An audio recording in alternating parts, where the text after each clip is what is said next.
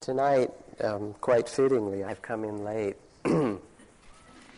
I'd like to speak about um, a teacher and a Tibetan Lama who is a, a beloved and close friend of mine um, and a very respected person in my own life uh, who died this past week, uh, and that's Chogyam Trungpa Rinpoche, the leader, probably the leader of the largest Buddhist community in America, counting all of his disciples, Naropa Institute and uh, the center in Colorado and various centers in the Rocky Mountains and in Nova Scotia, and in 25 different cities and several places in Europe, a very large following.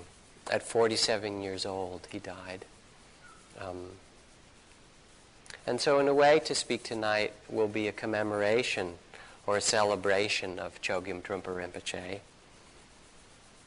I think he would have it as a celebration. And hopefully to share that in a way which is relevant to this process that we undertake here together. There's a beautiful sutra in the Mahayana teachings of Buddhism called the Vimalakirti Sutra.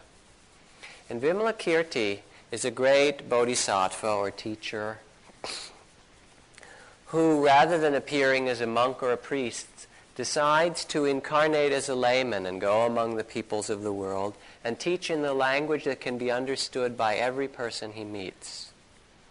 And in this sutra, Vimalakirti appears in different guises. In one point, he's part of the sutra, he's married and he has a whole flock of children in order to show the merit and the possibilities through surrender and awakening and practice in one's family. Later in the sutra, he becomes a bartender and is teaching the Dharma to those who come for, for drinks. He enlightens them in the process. In another part of the sutra, he makes himself sick to give the people who are around him an opportunity to serve him so that they can learn caring and compassion in ways that are appropriate to their situation. And he goes through all of these different guises, if you will, entering into the very thick of life with a tremendous sense of joy and ease and uh, the discovery that those things, too, are really workable as one's practice or a part of it. In some way, Trungpa Rinpoche was closer to Vimalakirti than anyone I've ever met on, on my travels in the Dharma.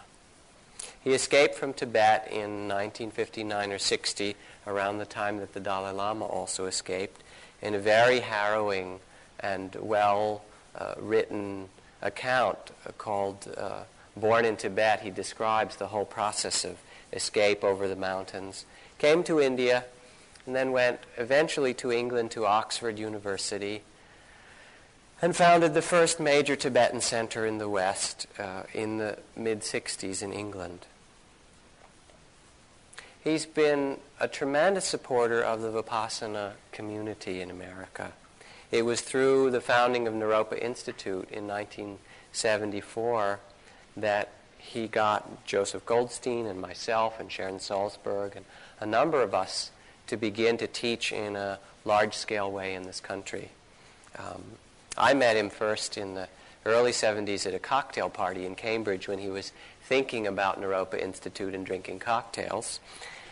And he asked me, he knew the training that I had as a, as a monk and in the monasteries where I'd gone. We talked about it some.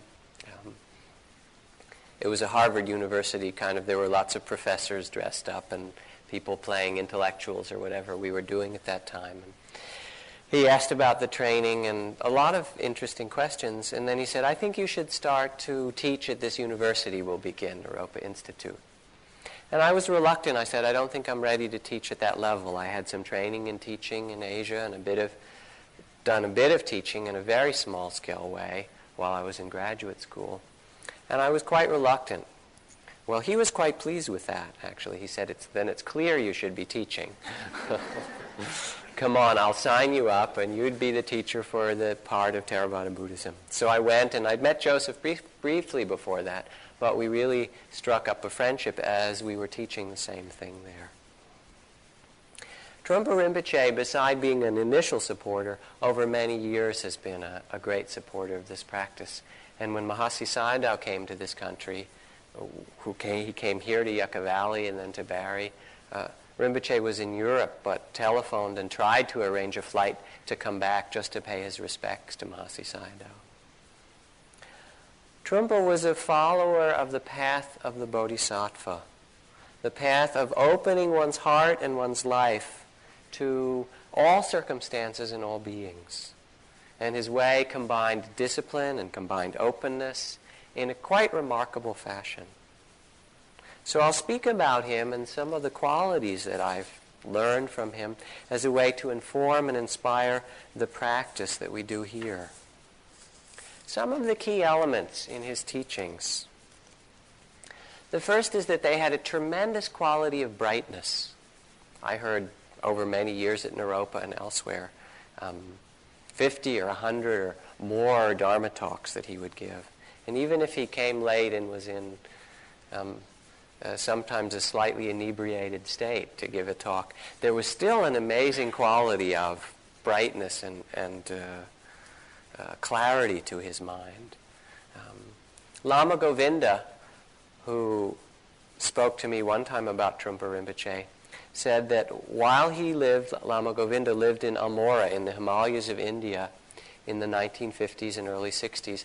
Many of the people escaping from Tibet came through his house and the lamas would stay with him.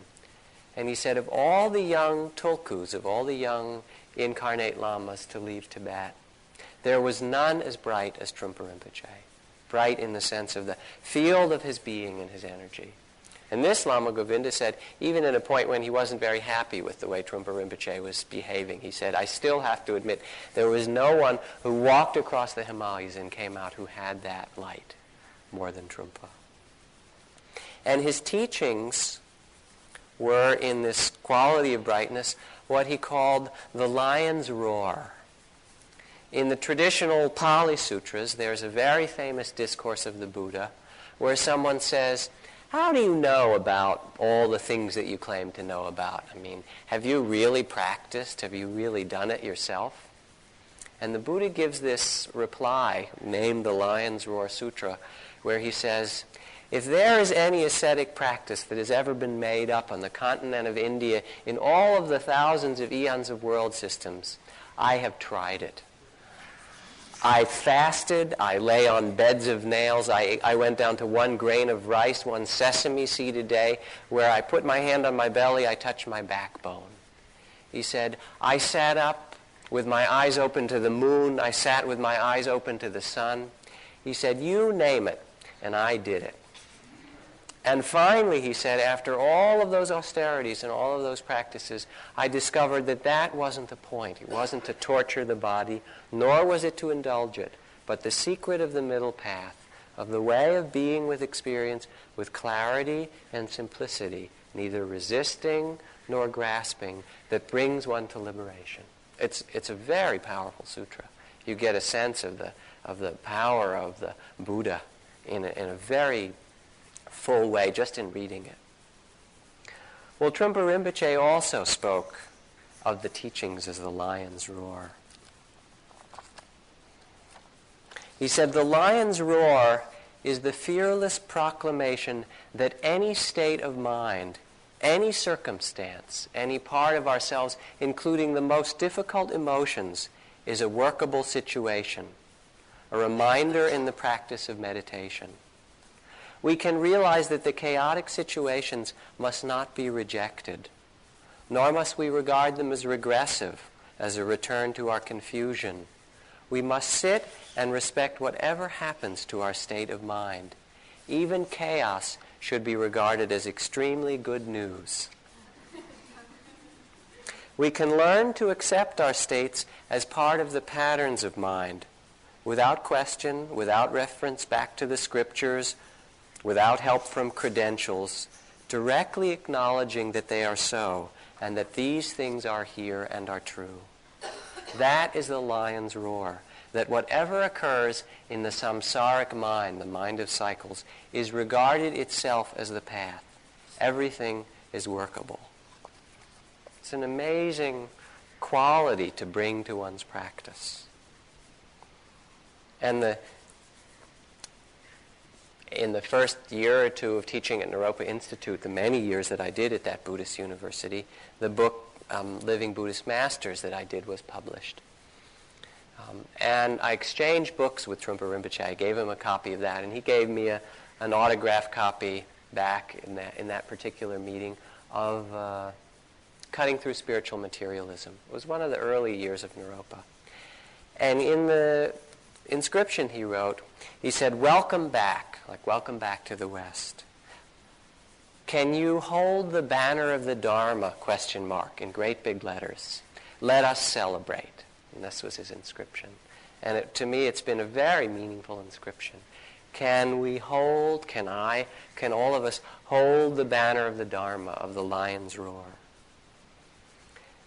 Trungpa Rinpoche not only taught Buddhism, but he also started a secular practice of meditation called the System of Shambhala Training, which taught people meditation without all of the Tibetan and Buddhist framework around it.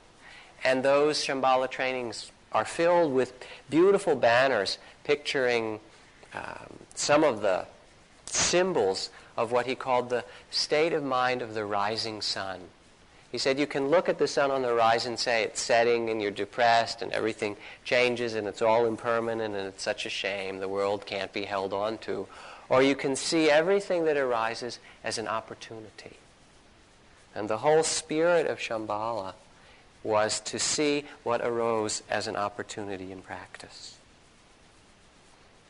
He had a very droll sense of humor as well when he would teach it. He could be very, very funny, but it usually was with a, a short one liner rather than long stories. I remember one evening when he was talking about how the practice of meditation was to not remove oneself, not to shield or armor oneself from experience, not to hide in a box or a cave or, or inside our fancy car or whatever. He used all kinds of metaphors, or, or inside our house and turn the heat and the air conditioning and, the, and close the curtains and try and make it safe for ourselves. He said it was to, to have no distance between ourselves and our experience. And he went on in this manner. Finally, after he was finished, someone raised their hand and they said, no distance, no distance. You know, and sort of asked a question about, well, what if there are circumstances where things are fearful or difficult or hot or cold? Or this whole long question. And Trungpa looked back and he said very simply, no distance. And then he picked up his glass of sake or whatever he was drinking and he said, good luck, sir. and that was usually his kind of ending line after an answer. Good luck, madam. Good luck, sir. Jamie probably remembers it well. He was there also at Naropa.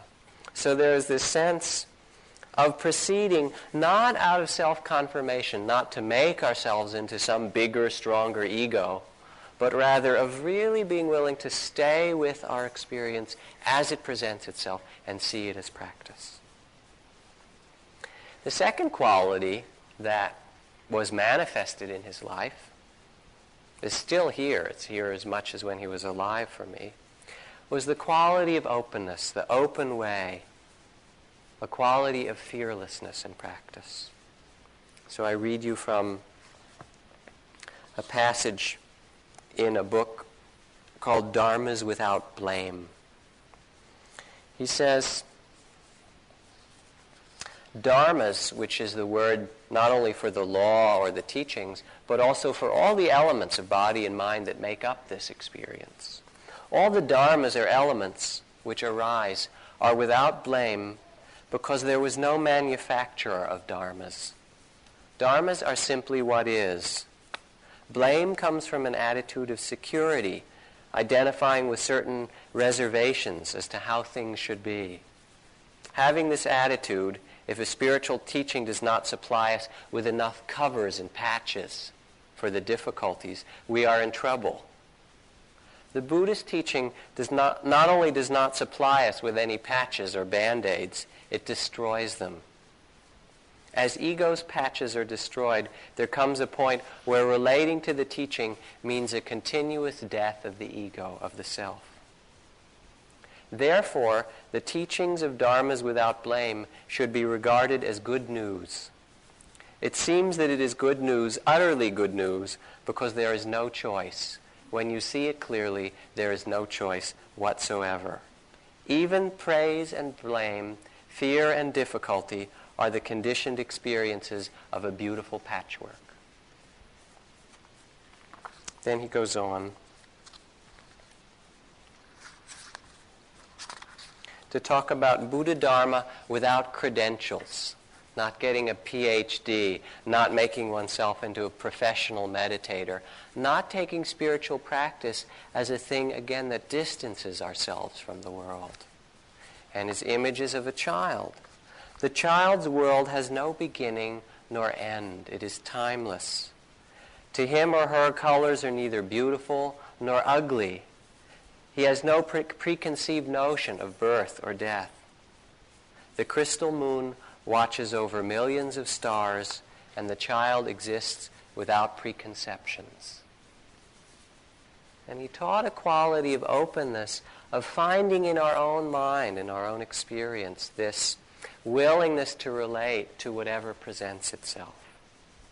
Naropa Institute had psychology and music and art and poetry and dance and philosophy.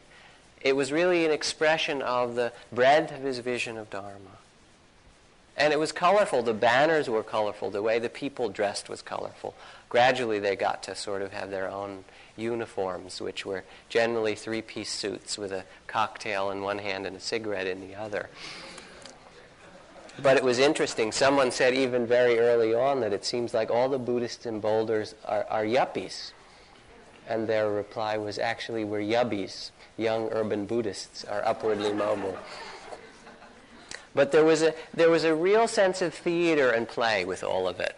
Um, anything he did had this sense of, of being willing to engage in life and to play with it as a part of practice. It was anything but dull.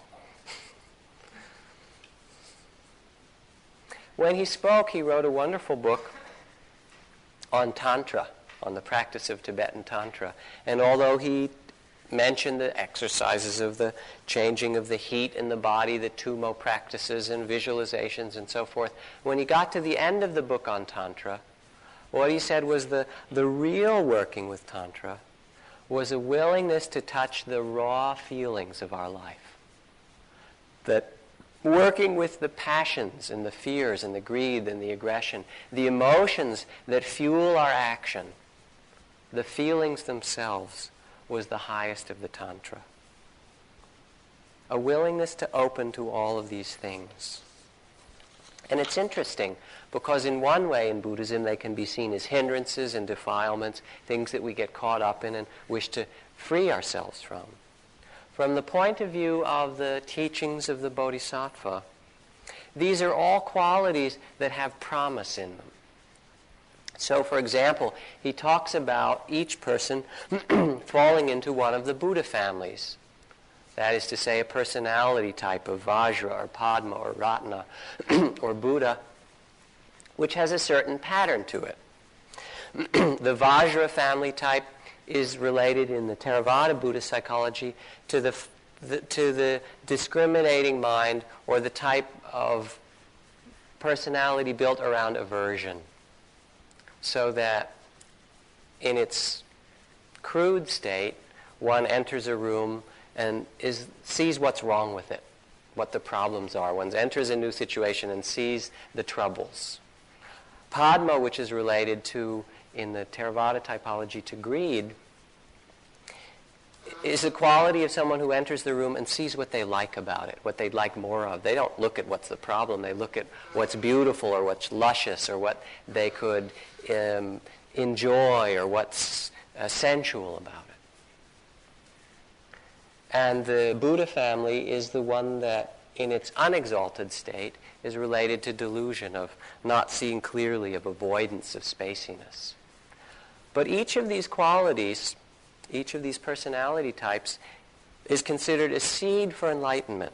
So the person who has a great deal of judgment and aggression and critical quality of mind, the Vajra type, through practice, learns not to get rid of that, but rather to see its value, and it turns into what's called the bodhisattva of discriminating wisdom.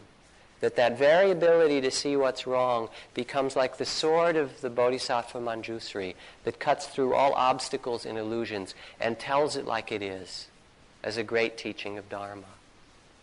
Similarly, for the greed type who gets caught in sensual things, eventually it gets transformed into the bodhisattva manifestation of the Padma, whose beauty and charm and ease and ability to play and delight in the things of the world becomes the skillful means for enticing and illustrating and proclaiming the Dharma.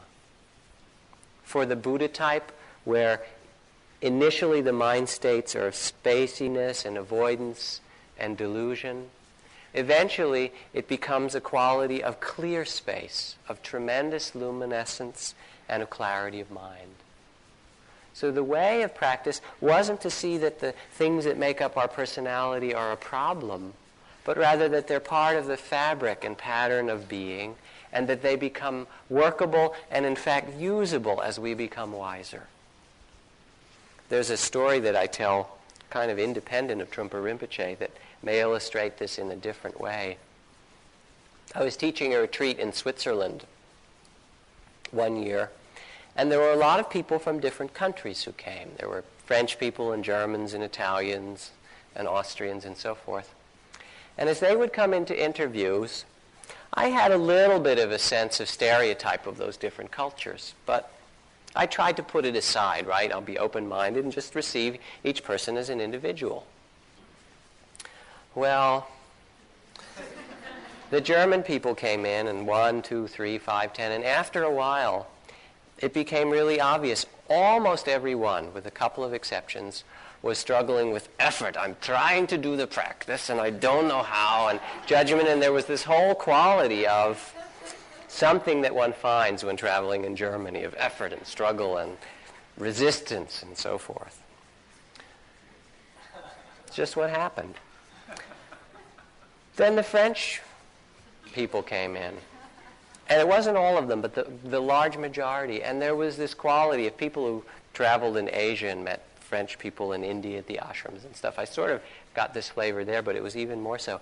It was a kind of laid back, it was like the, the, a combination of the existential psychologists of Sartre and a, a little bit of good French wine or something. It was like, why, what are, what are we doing this for, you know, or, or even on a more kind of basic level, who gives a shit, man? It's just, uh, it's Buddhism and a very sort of cynical quality for many of them. The Italians came in, and to a person, to a, to a person, oh, such experiences! I had emotions and throwing their arms about, and the meditation was like this enormous opera for them. and it was really remarkable to see that what we are is simply a product of certain conditioning. The dharmas are without blame. It's not that you're good or that you're bad, but simply that we act out are the result of certain past circumstances. And they're completely unpossessed by us and completely empty. And when one understands that, there's a whole sense of humor that comes. Because in fact, the German mentality can be used to, to, to follow the metaphor of Trungpa Rinpoche. That quality of mind can be used in a way for great discipline or to make terrific automobiles, as people know, to be. It's, it's true that there's a quality of precision to it that's, that's really fine. The, the French, great wine. I don't, I don't mean to. I don't mean to put down the cultures or characterize them too much, you know. But there's something in each of the things that seem troublesome at first, that seem difficult that in fact lend themselves to some positive expression. And this was part of the playfulness of Trungpa Rinpoche, that he not only saw the difficulties, but he saw the potential in, in all of the aspects of, of practice. So there was brightness to his teaching. There was an openness, a willingness to engage with life and play with its elements. The path of the bodhisattva in the Dharma is to not withdraw from life, but to go inward and discover that which is timeless and bring that into manifestation in every realm of the world. The next quality that he represented was the quality of devotion. And this devotion was really a quality of the heart. When his teacher, Jamgon Kongtrul and Karmapa, the other of his great teachers, came, it was very beautiful to see how, how respectfully and uh, kindly he served them. He wrote a, a poem, a very long one that unfortunately I don't have here, called The Full Moon Sadhana, sitting in a cave in Bhutan in the 1960s. And it's a very powerful poem. It starts out by saying, These are the dark ages of the Dharma. The winds of sectarian bitterness blow between the countries and sects of the Buddha Dharma.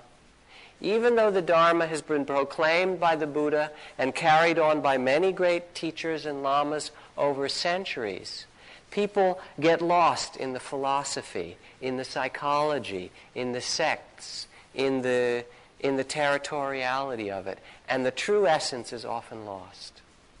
And then he goes on from there to basically pray or ask that those who receive the teachings of Dharma in this age of difficulty will take them and use them to the very best. There's another text which I do have from me here, which is called a supplication, crying to the gurus from afar, or intensification of devotion in one's heart. And it goes, I'll just read parts of it to the Buddha, to one's lamas, to all of the enlightened teachers of the world. Although I have attained a free and well-favored human birth, I find myself wasting it. I am distracted by the activities of life, often in futile ways, unable to accomplish the great objective of liberation, and overcome at times by laziness. I return empty-handed from the land of jewels. Grant your blessings so that I fulfill the purpose of human birth. Goes on. Though I have everything I need, I constantly want more and more. My mind gets so easily caught by insubstantial and illusory things. O Guru, think of me, look upon me with compassion. Death is certain to come, but I am unable to take this to heart. The Dharma truly benefits, but I find it difficult to practice properly. Karma and its results are true, but I do not properly discriminate what to choose and what to leave behind. Mindfulness and awareness are certainly necessary, but not stabilizing them, I am still swept away by distractions. Oh, all of the great teachers think of me, look upon me with compassion. Grant your blessings so that I maintain undistracted awareness. Grant your blessings so that I give birth to deep sadness.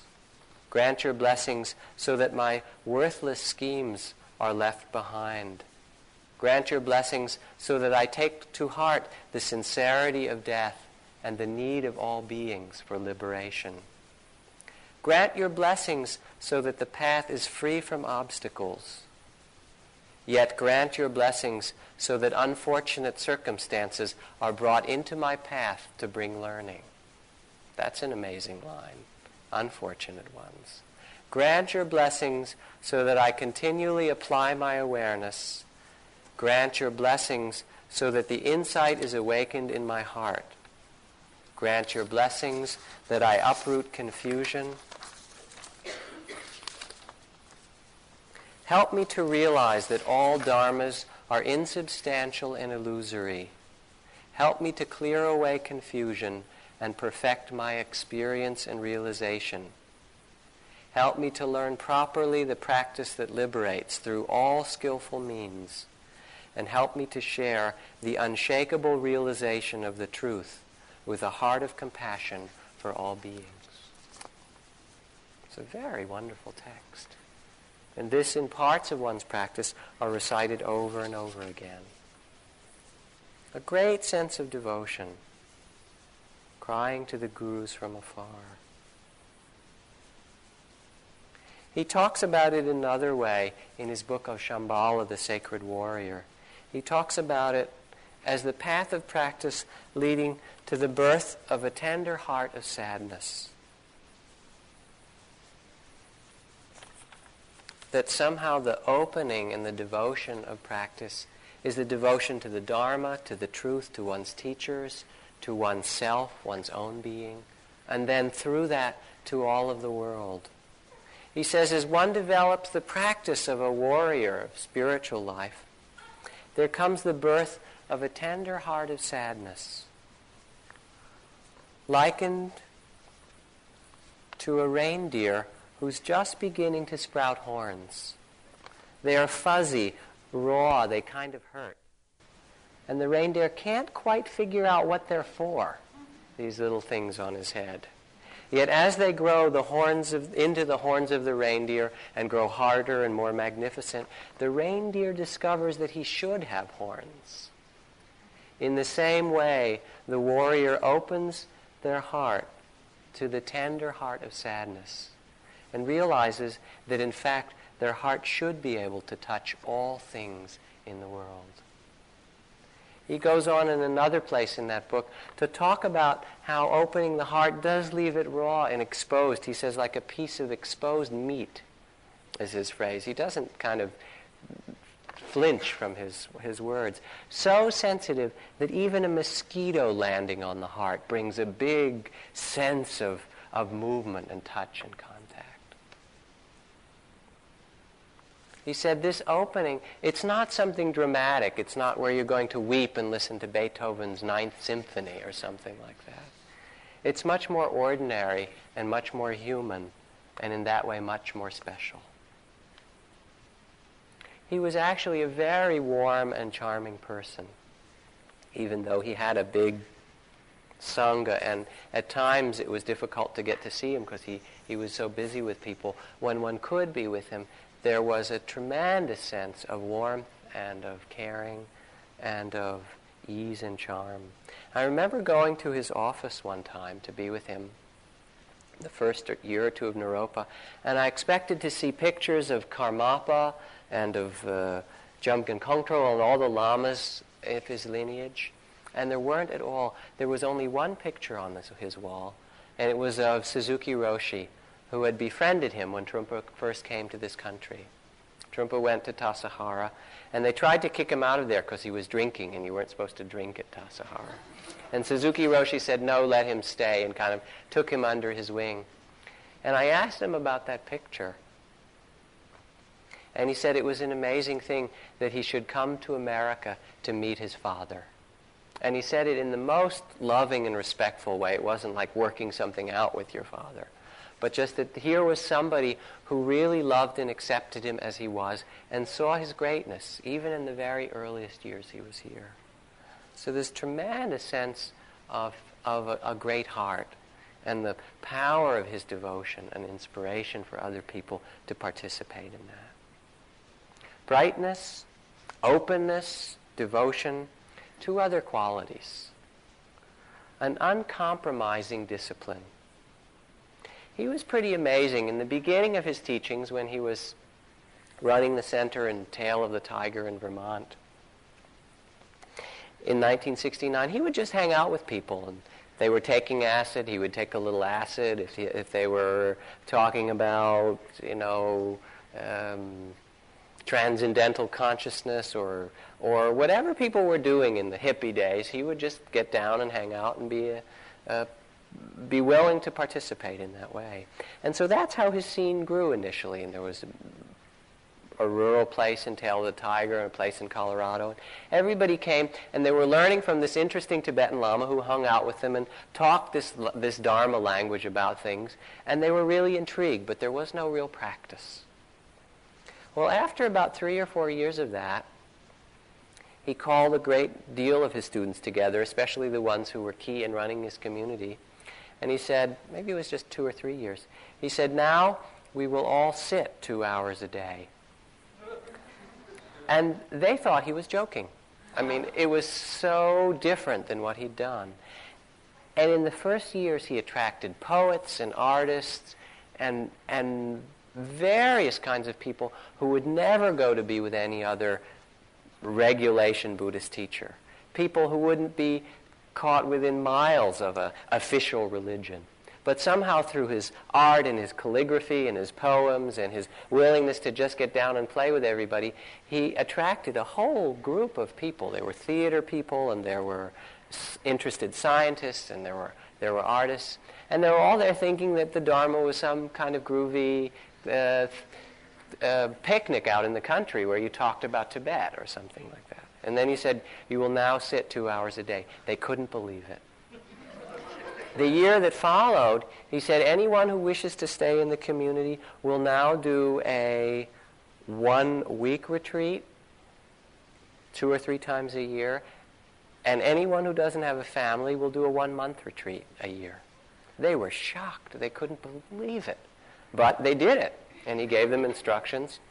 They had them doing that. He taught them basic sitting practice, and for three or four years, people were doing the breath and the basic sitting practice as we do.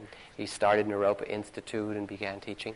Then, when Karmapa came, about three or four years later, his fold had grown greater, and there were five or ten thousand students, people doing sitting and walking practice and doing their week tuns or their, their month-long sittings and so forth. He said then at some point, now you're ready for real practice. And he said, So I'd like you to begin with what the Tibetans call the preliminaries of practice, the warm ups, which are 100,000 grand prostrations from standing to lying out and back again standing, 100,000 of a particular mantra, 100,000 visualizations of a mandala offering, and a million seed mantras. This is the initial practice for anyone undertaking the Tibetan path of training. And he said to all these people who had come in and thought it was just a groovy scene where you could hang out and be in the country and sort of gotten used to doing a little sitting, he said, You will now do the entire set of preliminaries, which for most people take one, two, or three, three years. And he got, I think he's had one or two thousand people, perhaps more, maybe three thousand people in his community, go from sitting around and talking about the Dharma and having a good old time in the course of seven or eight years in a very skillful way to not only learn sitting practice and do a lot of retreats, but to undertake the full training of the Tibetan path of practice, to do that 100,000 prostrations and on from there. And I marvel at it um, the, the skillful means of attracting people and then gradually kind of suckering them into doing more and more practice. Quite uncompromising. He wrote as an introduction to my own book, Living Buddhist Masters. He said that meditation begins by slowing the speed of our culture and neurotic mind. He said meditation presents itself as an especially important discipline to the 20th century. The age of technology would also like to produce a new improved spiritual gadgetry guaranteed to bring quick results. Charlatans manufacture their versions of the Dharma, advertising miraculous, easy ways rather than the steady and demanding personal journey that has always been the hallmark of true spiritual practice. And he really knew that and somehow over the years inculcated that in the people in his community. He said, as you may have heard at one large talk in Berkeley when many people came to listen to him and he was late, and he said, if you want your money back, it's all right. Just go back to the door and ask for it back. It's quite fine. He said, in fact, if you haven't started the spiritual path, best not to begin. It's terrible. It's difficult. You have to face all kinds of things that you won't like. It is, for as far as the ego is concerned, one insult after another. and so he says, quite seriously, if you don't even start, you'll probably be better off. Best not to begin. But if you do start, best to finish. Unfortunately, you've all started. What are you going to do? Go back and cultivate greed, hatred, and delusion?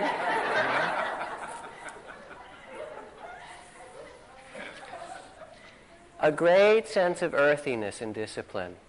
When we were the, in the very first year of Naropa Institute, there would be two big evening classes alternating. Monday, Wednesday, Friday was uh, Ram Dass and Tuesday, Thursday, and Saturday was Trungpa Rinpoche. 2,000 people in this big hall, all learning to meditate and whatever. Ram Dass would come and we would sing kirtan to his guru and chant and get high and enjoy um, open bhakti, open the hearts. And Jamie was there. He loved it. He was really in his element.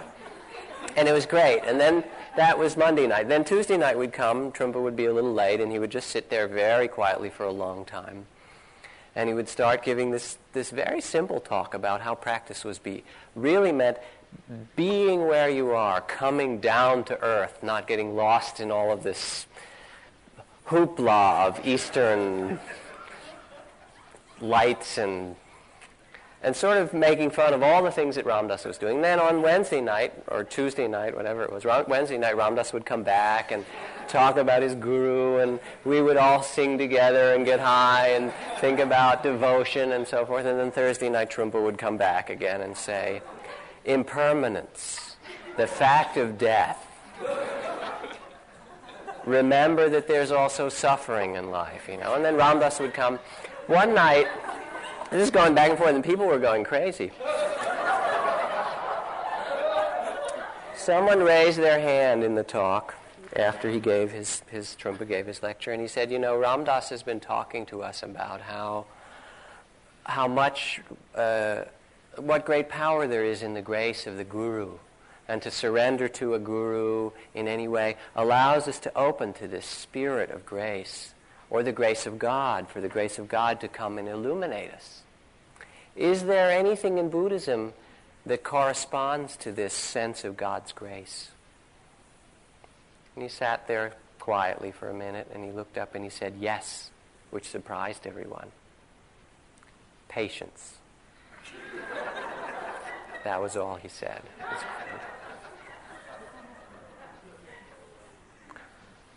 He was really unswerving in his teaching of the Dharma. He just put it out directly. There's one well known Buddhist teacher I know. I guess I'll go on for a while tonight. I hope you don't mind. It's just how it's happening.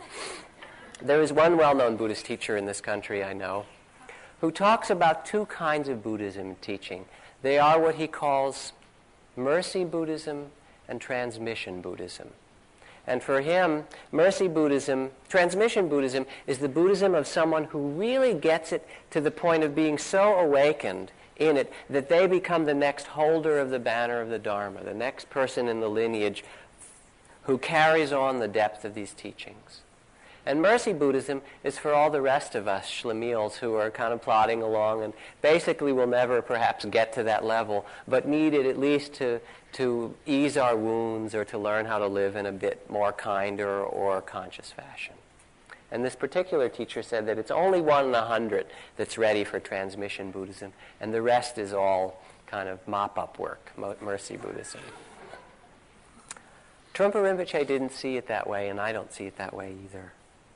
I believe that the practice that he taught with a great deal of discipline, year after year, not just one retreat or five retreats, or not just retreat practice itself, but making it a part of one's daily life, um, doing long periods of practice, doing short periods of practice, studying, being willing to investigate in all the avenues possible the power and the strength of the Dharma and make it alive in our being. I believe that is possible for all of us and that the practice that we do here in this very simple fashion of sitting and walking and listening with the inner ear and the heart and the mind can show us the, the deepest parts of the Buddha's enlightenment.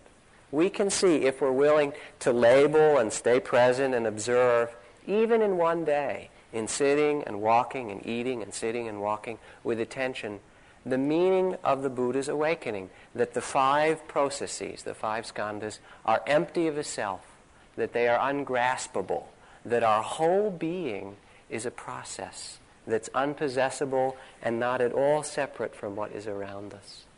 This is visible to any person who does this practice deeply. And so all of us can participate in this timeless and liberating understanding.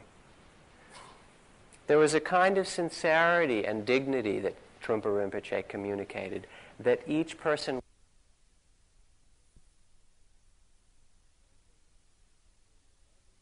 openness, seeing that every situation is workable, is in fact the, the, what he called manure for Bodhi, the manure for enlightenment, is the thing that makes it rich and earthy and, and moist and, and uh, alive in our, in our practice.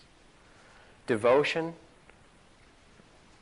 a soft and tender heart, a willingness to really let ourselves open to the play of light and dark and praise and blame and the 10,000 joys and sorrows equally, to, to let them touch the heart. And discipline, an uncompromising belief in, in our own nature, in the capacity to touch what the Buddha and every other great mystic and saint and sage has discovered. And the last of the qualities that I'd share tonight is the quality of a kind of mystery he was one of the most enigmatic people that I ever met. He was clearly a genius. He's a beautiful calligrapher. He wrote plays. He did some wonderful and some kind of mediocre poetry, but some of it was terrific poetry. He was interested in photography. He was a terrific photographer. He was interested in science. He started a university. He started an enormous church. He wrote Cutting Through Spiritual Materialism the first year he came to America. A brilliant book. He looked around and saw that people in this country were taking spiritual practice which was intended to lead to freedom from, from self and freedom from self involvement and, and self uh, uh, delusion. Instead, they were using spiritual practice to become a, a new, higher, more spiritual person as a new kind of mask or identity. And he recognized it as soon as he came and wrote this book, Cutting Through Spiritual Materialism, that goes to the very heart of spiritual practice. In the first year he was here, he scoped it out. How to use practice not to make a new, improved version of our personality, but to cut through all of that to the very essence of our being. He also was peculiar. He drank, he was a womanizer, the things that I'll say about it, he was very open. He wasn't one of those gurus that you read about in the paper that was supposed to be celibate and then you discovered later it wasn't true. As far as I know, there was nothing hidden about him. That was part of what was so mysterious. And he would do things in very unexpected ways. He also started a kind of feudal kingdom. His, his church had, there was a little Vajra army and, and uh, people who were, it was as if he had a little Tibetan state around him who were trained, and there was a court, and there were princes and princesses and things. I actually enjoyed it. I thought it was quite terrific theater. I was glad to be able to visit it, perhaps more than have to live in the court. As anyone who's ever lived in the court knows, the intrigue makes it not quite as interesting as it appears from the outside. But somehow I felt and I feel that he gave himself as fully to the West as any Buddhist teacher that I know that has come and in a more remarkable way. He absorbed our culture and our language and our customs and our who we are into himself and then said, all right, let's play. Let's take the seed of the Dharma and really make it sparkle and alive in the West. More than any Buddhist teacher who's come to the West so far. And he did it with his heart and his body. It killed him, although um, I think his drinking was a big part of that as well. But he gave himself in a remarkable way. And there was something mysterious about that, of how this person who grew up in, as the king of some small monastery or some large monastery in a, in a corner of Tibet could come to America and be able to do that so well. I remember one student of his who was very, very ill and was in the hospital and thought she was dying. And as she was dying, she thought of the practices she'd done, and she didn't know what to do. And it was this was again about 12 or 13 years ago. And she was thinking of Trungpa Rinpoche and how should one work with the Tibetan Book of the Dead or how to approach dying. She said, and as she got very close, she was very, very ill to it, all of a sudden, this form of Trungpa Rinpoche appeared cross-legged, seated on her chest, and began to give her instructions in practice in dying. Now, You can take that for what it's worth, but that was her experience. I believe in that level of things, even in my own experience, both with the teachers that I've worked with or in a, in a less directed way with students. There was one three month retreat in Barre. I remember, for example, where I was uh, taking a period out to do some sitting myself. It was a one month retreat, actually. And a friend came who I saw there, um, an old friend who was grieving and going through a very hard time in her practice, and I was being silent and not saying anything. But I saw it, and I could pick up and feel what was going on for her, even though I didn't know the circumstances. And I thought to myself, there's a passage that would really help her if she understood this thing, that would really help her in her practice. And so I went and I sat and I meditated about it. I just thought about it, and then I went to sleep. Well, I saw her a week later when my retreat ended, and she came up to me and she said, You know, you came to me in my dream and said, Please read Krishnamurti, page 21, in uh, Freedom from the Known. And I opened it and I read it, and it solved that whole knot of my heart. And that was the passage. There was a, there's a mystery around Chogyam Trungpa Rinpoche of things that I don't understand at all. Really quite remarkable. Many, many things. Um, he was such a combination of qualities. And his books, I just looking through them a little bit today to, to find things to read or report. They're like a treasure trove. It's like going into the basement of some wealthy museum. Every few pages has some new, beautiful explanation of some aspect of the Dharma. And what his books do, and what his teaching did, was to invite each of us directly to become inheritors of this majestic spiritual heritage lineage. His, his banners had a, had a drawing on them which was called the Knot of Eternity. It's sort of a, a, a, linking of loops that go round and round and round and reconnect with one another. And the knot of eternity is the eternal and timeless Dharma, the Dharma of liberation, the Dharma of the liberation of the heart. In the same way, at this retreat and with the practice that we do, I and all of us as teachers invite you in the name of Chao Khun Bodhinyana, Ajahn Chah Subato Mahathera, which was his whole big title of Ajahn Chah, and the Venerable Mahasi Sayadaw Agga Mahapandita, and all of his teachers and his teachers' teachers, and Ajahn Chah's teacher, Ajahn Mahabua, and his teachers' teachers, and their teachers' teachers, and a hundred thousand yogis for all these centuries. You are invited to take this practice and to make it your own and to carry the banner of the Dharma for yourself in this world.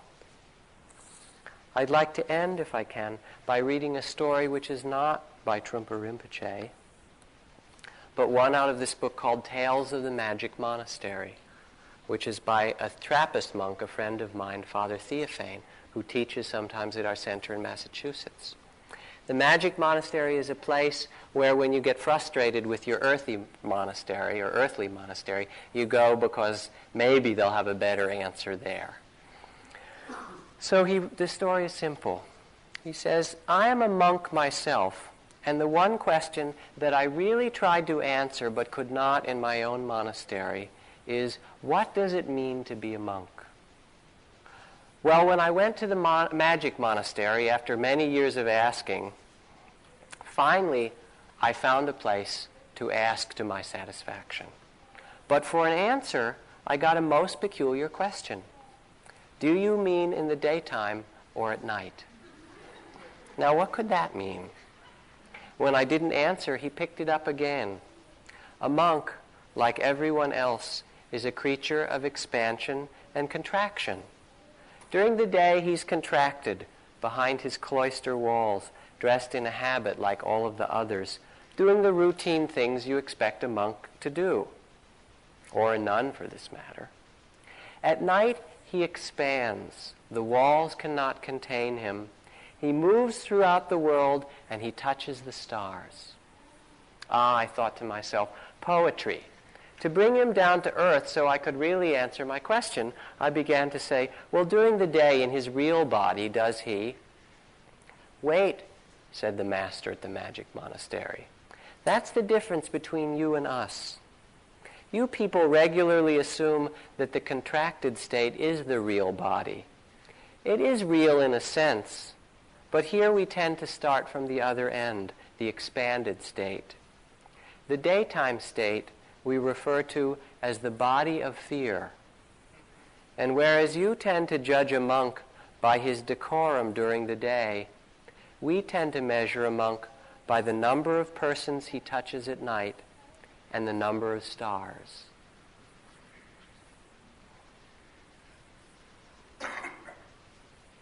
Trungpa Rinpoche touched a lot of hearts and a lot of people and a lot of stars.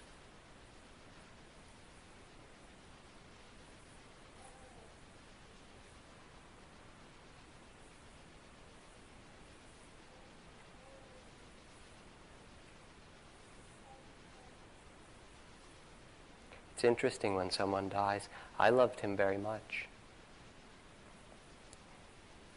I still do, actually. And particularly in his case, I will miss him being here. I'd love to go talk to him, or he's one of the few people I feel like I could sit down and say, This is what I'm doing and teaching and trying to do and create, and what do you think? Who would really understand it. But somehow I feel his spirit to be here perhaps as much or more than anyone I know who's ever died.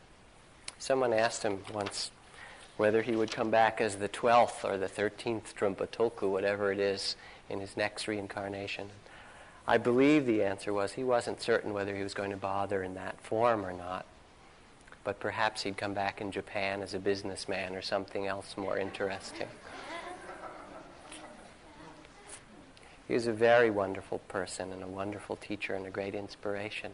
And I hope through the bit that I shared tonight that it gives you a sense of the empowerment that he gave to me and to many people around him to take the Dharma and bring it into our own lives and our own hearts and our own minds and to make it make it true for ourselves. So I thank you.